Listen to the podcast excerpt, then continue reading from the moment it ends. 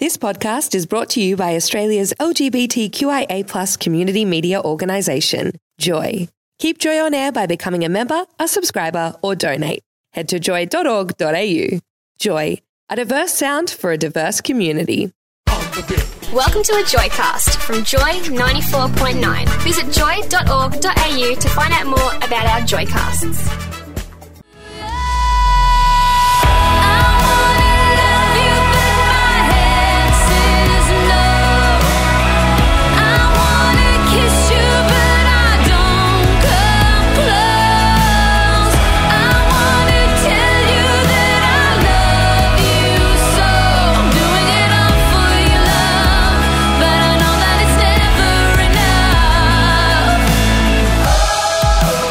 Joy 94.9, your inside guide to the music industry. With myself, Leo, tonight. Now, one guest who has been in the industry a long time, so approaching her 40th anniversary next year. Tina Arena, welcome back to Joy. Thank you. now, Young Talent Time, 1975, you joined the cast of Young Talent Time. The first song you sang was ABBA's Ring Ring. Mm. You left in 1983. What a great training ground mm. for someone so young. Mm. Do you look back on that time fondly? Very, very. Mm. I mean, I was really, I think I'm probably one of maybe a handful of people that have had that kind of an education.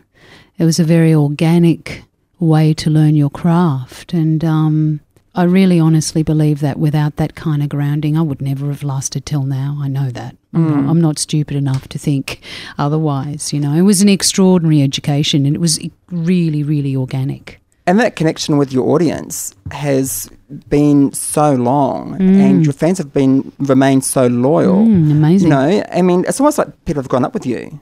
They have, and that connection is, is still there, Absolutely. and people are still coming to your gigs, still buying your music. Well, it's uh, I think it's an extraordinary privilege to actually have people that grow up with you that follow all your that follow your good good uh, bad and indifferent moments. It's kind of beautiful because the public voted you as the Australia's greatest singer of all time on the News.com poll, mm. which was must have felt really it was humbling. It, it was a public vote. Yeah, it is a public vote, and there was also a vote from my peers in the mm. industry as well, which was the same thing.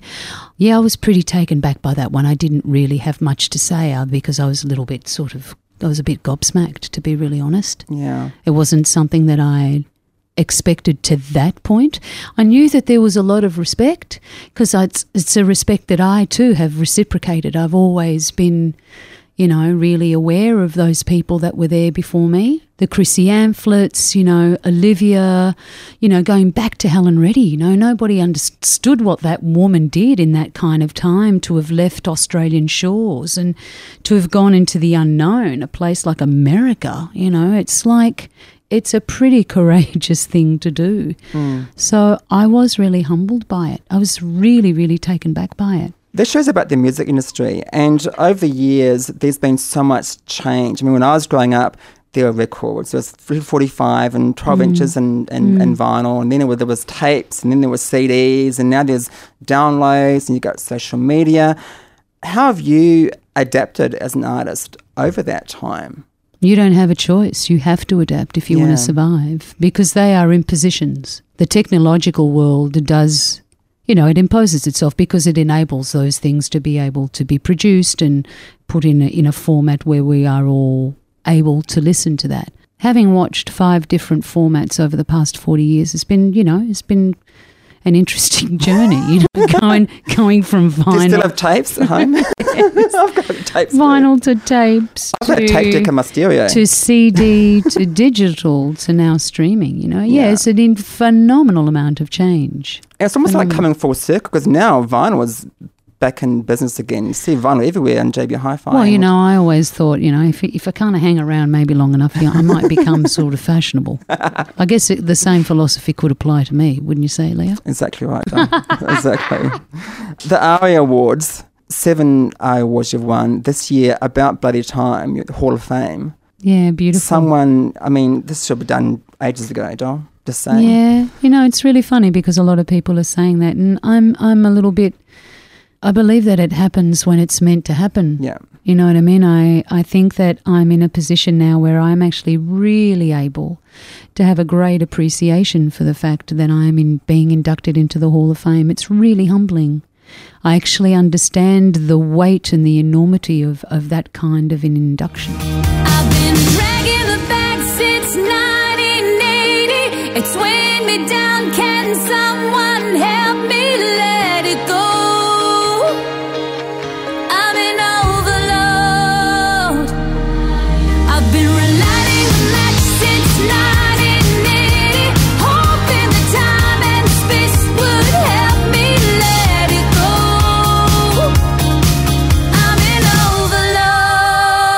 Hi there, this is Tina Arena. You're inside the Sound Museum on Joy 94.9. The new album, 11, you've worked on this in Sydney, Melbourne, Stockholm, Paris, London. Mm. Of international favour. Amazing co writers on this project. Mm. I mean, Jon Hume is a Kiwi like myself from Evermore. Mm. Great songwriter. Lights Surrounding You was one of my favourite tracks from a few years ago. Mm. Great songwriter, written for people like Dami Im and Taylor Mm. Henderson and all these new artists. But And interesting for him too to branch out and work, Mm. in, work in a world that's not perhaps necessarily what you would expect Jon Hume to do. He's a Mm. music fan. yeah, exactly. He's a music fan, just like you know Kate Miller Heidke, who's a who's a musician. and a Helpman Award winner now.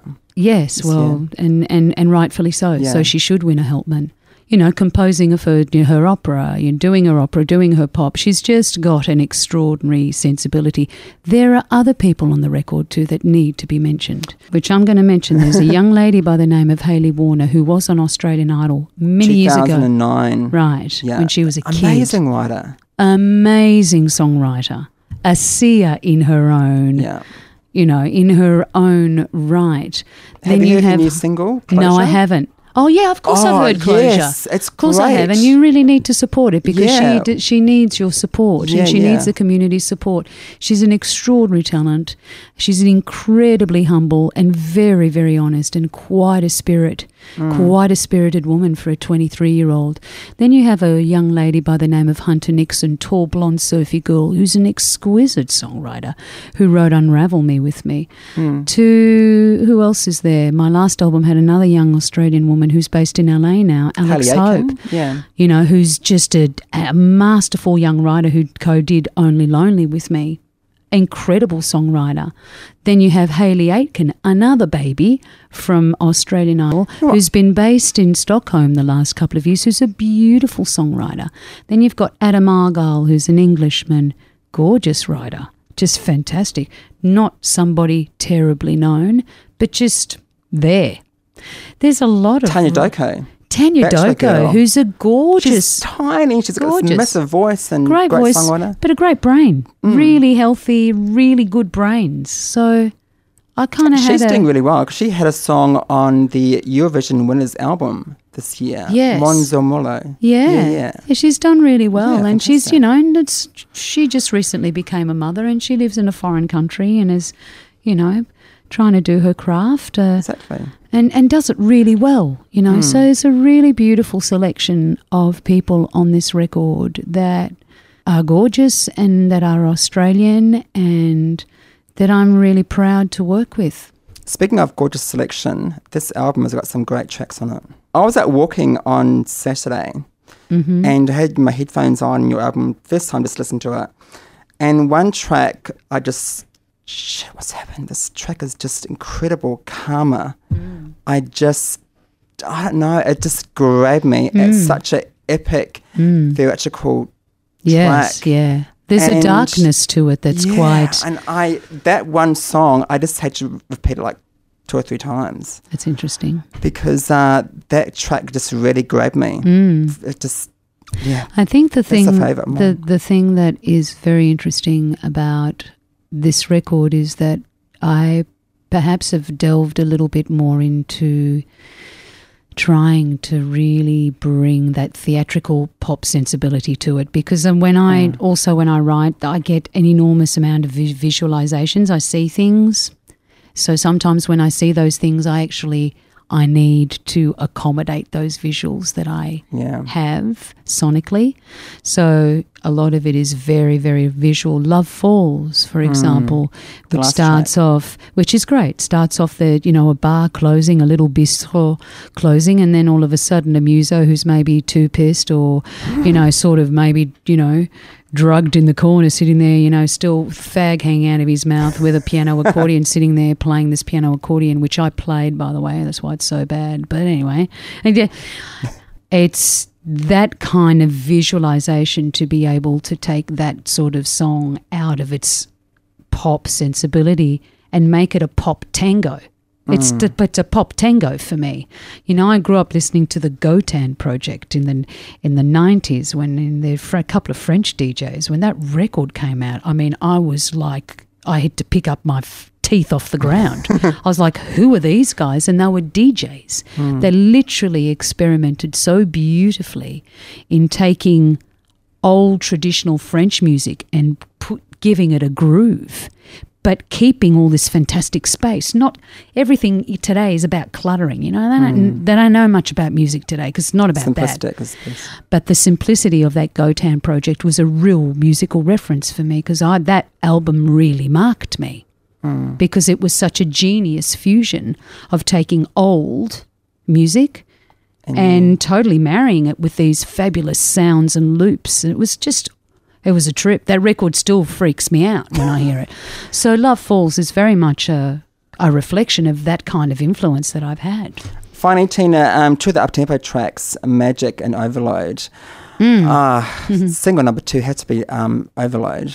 Love Overload. It's a verse of joy, summery vibe, but a magic is great as well. Yeah, yeah, so yeah, totally, single number two. What's it going to be? I don't. I don't know. And you know what? I actually don't. I, I, I don't care. And I and I say that with with a sense of nonchalance. Okay. Because today, for me, the whole industry, all I can do is give people a body of work. At the end of the day, how you see that body of work fit into your agenda hmm. is your initiative. It's not mine. I can no longer sit here and say to people, I feel that you should play this, because who am I to say that to people? Tina, and I thank you for joining us tonight on the show. You're welcome. And um, good luck for the Arias, of course. Um, Thank you. Hall of Fame this year, and the tour was simply read. Album's out now, 11. This Mm. is Karma by Tina Arena from the new album. You enjoy.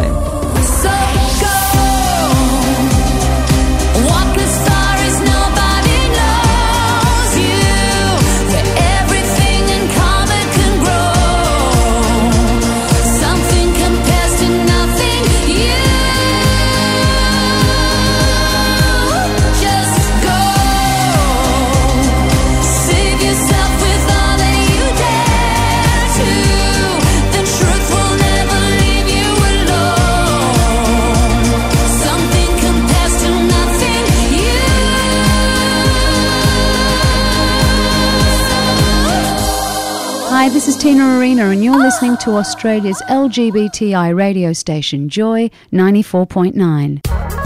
This Joycast is a free service brought to you by Joy 94.9. Support Joy 94.9 by becoming a member at joy.org.au.